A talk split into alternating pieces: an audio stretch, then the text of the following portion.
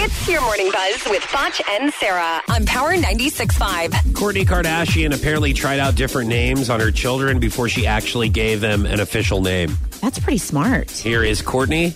Yeah. I don't think you can name a baby until you see the baby. yeah. I did a week the last time. A full week of no name. I would ca- I would try out a different name on different days. the whole day. One day Rain, his name was Preston for one full day. And how do you know if it's working or not? I was like, I know in my soul his name is Rain and Scott didn't believe me.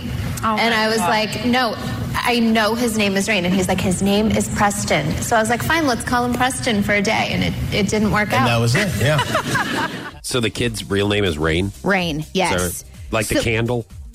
No, it's R E I G N, I think. Oh.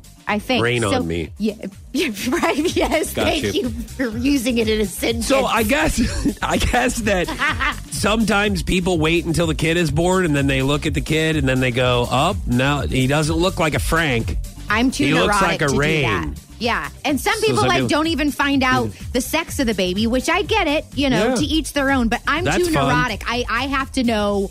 Like what color their room needs to be. If it's a girl, I need to buy a bunch of tutus and bows and you know, like I need to be prepared. I don't like to just I don't like things to just be sprung on me. I told Emily uh, whenever we have kids that I don't want to know the sex of the child, and then I also want to name That's it not gonna last. Flannawiniganville.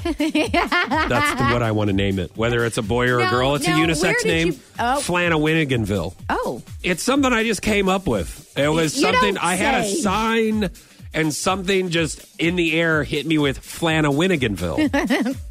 That's going to be the name of That's it. lovely. Whether Try it's a boy screaming or a that at girl. them whenever they don't clean their room. Flannawiniganville. Flannawiniganville.